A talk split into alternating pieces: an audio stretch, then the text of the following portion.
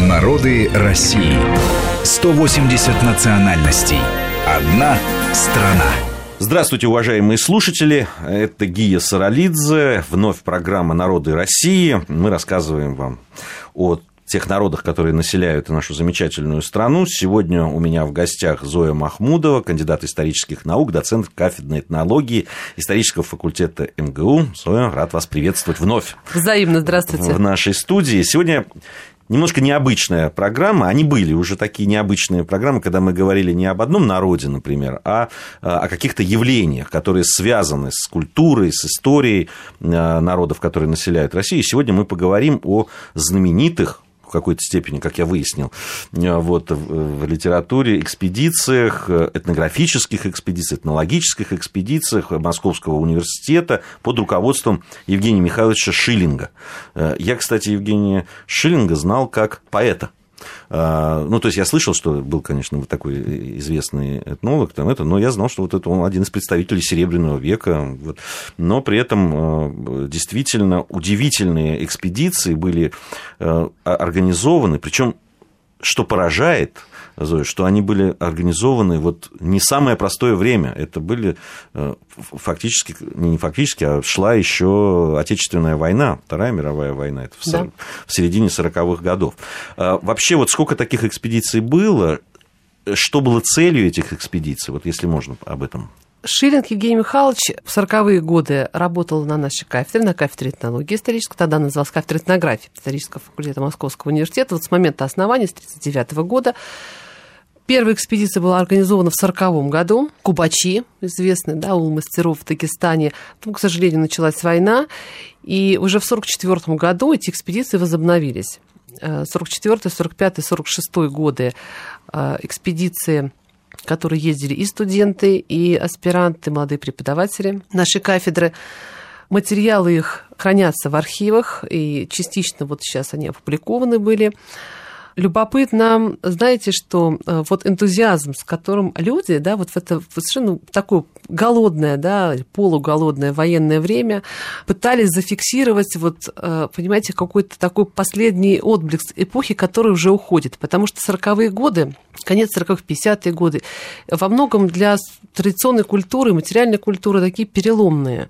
Это именно Кавказа или вообще? Это касается, да, вы знаете, не только Кавказа, но и Кавказа в том числе. Потому что в прошлое уходил и традиционный костюм, какие-то элементы быта, э, уже ремесленные центры, ну, поскольку, так сказать, да, военное время непростое, это э, первый момент. Второе, это то, что э, все таки в начале 20 века, в первой четверти 20 века появляется уже очень такой, достаточно много конкурирующих, э, так сказать, а как сказать, конкурентов да, в лице промышленных товаров, которые уже завозятся, и, в общем, все это приходит в упадок и наши сотрудники старались вот как можно более подробно в, в деталях зафиксировать э, все, что они видели.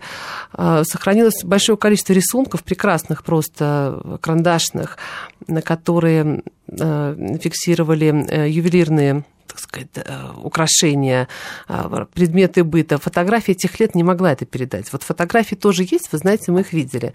А, но качество их, конечно... Оставляет так, желать Оставляет лучшего. желать лучшего, да, да, к сожалению. А, тем не менее, все технические возможности, которые были, использовались. Даже сняли э, фильм 10-минутный, э, такой документальный о производстве бурок в селении Анди. Такой черный, Это интересно. Черно-белый, не мой фильм, потрясающий да. совсем недавно, ну, относительно там mm. полтора года назад, э, а, вот как история поворачивается, мы с, э, благодаря Русскому географическому обществу, который дал нам грант, сняли двухсерийный фильм. Я был продюсером этого фильма, который называется «Народные промыслы Дагестана». Нам помогали постоянное представительство Дагестана в Москве, подключились к этому, и тоже наши друзья из Вестник Кавказа, такой информационный портал. Вот, и мы сняли снимали как раз в Кубачах, снимали в э, Унцукульце, вот с, с этими э, такие из дерева созданные вазы различные, очень любопытно, все это, конечно, техника и так далее. Знаете, вот я, мы когда делали это все было и разговаривали с мастерами, э, они говорили, что многое восстановлено. То есть было утеряно не то, что вот они прямо из поколения в поколение, а приходилось что-то возрождать. Вот интересно, да, все-таки действительно вот после того, как были э, эти экспедиции проведены в свое время, там наступило время, когда это было утеряно, а потом вновь возродилось. Э, да, но, знаете, вот если э, вот так подумать над этим вопросом, знаете, какая ситуация получается? В 40-е годы уже процесс утраты да, каких-то техник сложных, он уже начался. И Евгений Михайлович Шин как раз это зафиксировал. Например, название элементов орнамента э, многие, во-первых, были утеряны совсем, мы просто не знаем. А, и, например, ситуация, когда эти элементы были названы уже, ну, очевидно, совершенно какими-то, вот совершенно недавно новыми какими-то словами, uh-huh. да, и, соответственно, э, поэтому понять, что он означает, этот элемент, уже сложно. То же самое, например, э, вот в ситуации с орнаментом ковров аварских а, тоже. Если бы и не Евгений Михайлович, э, я вообще не знаю, так сказать, осталось бы вот в памяти людей, так сказать, название каких-то определенных а, там, там, да, или нет. Может быть, и нет, кстати говоря. Это первое. Второе, народное искусство, его развитие, да, зависит от многих э, факторов. Центральной, естественно, является традиция, понятно, возраст, который измеряется веками, э, но вместе с тем к ней какие-то новшества все равно, э, так сказать, приплетаются. Да? Какие-то приживаются, какие-то не приживаются.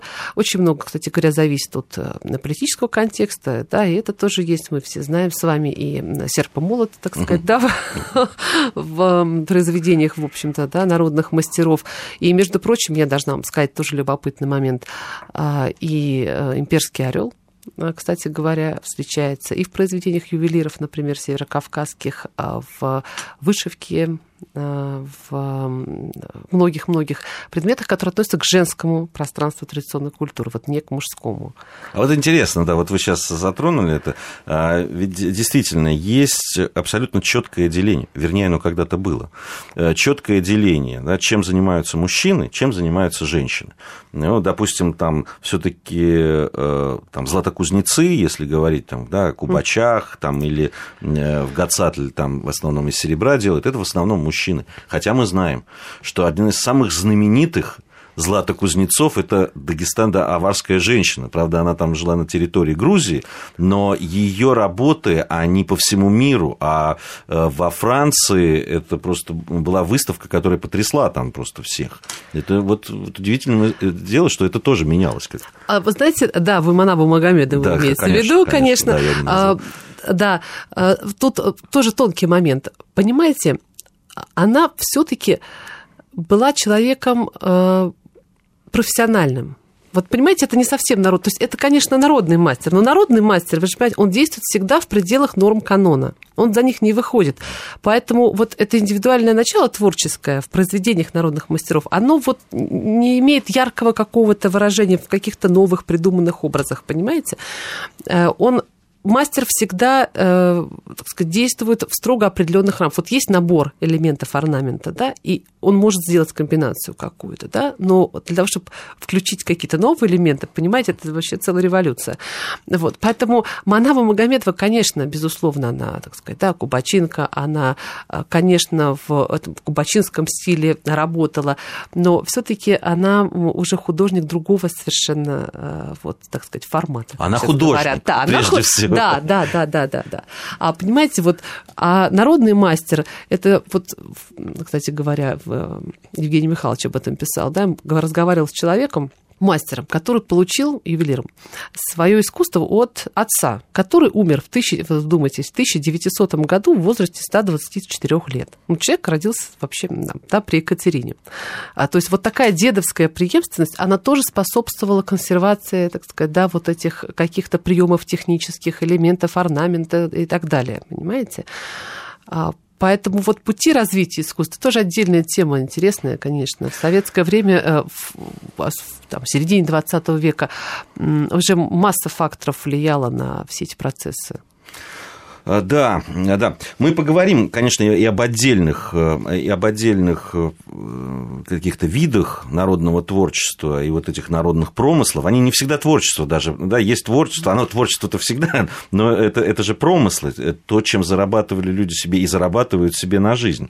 Я напомню, что мы сегодня говорим об экспедициях, ну, это как бы отправная точка нашего разговора, об экспедициях Евгения Михайловича Шиллинга на Кавказ в 40-е э, годы, благодаря которым во многом сохранилось э, да, вот те э, и традиционные орнаменты, и то, что мы можем сейчас видеть, и объяснение, главное, этому.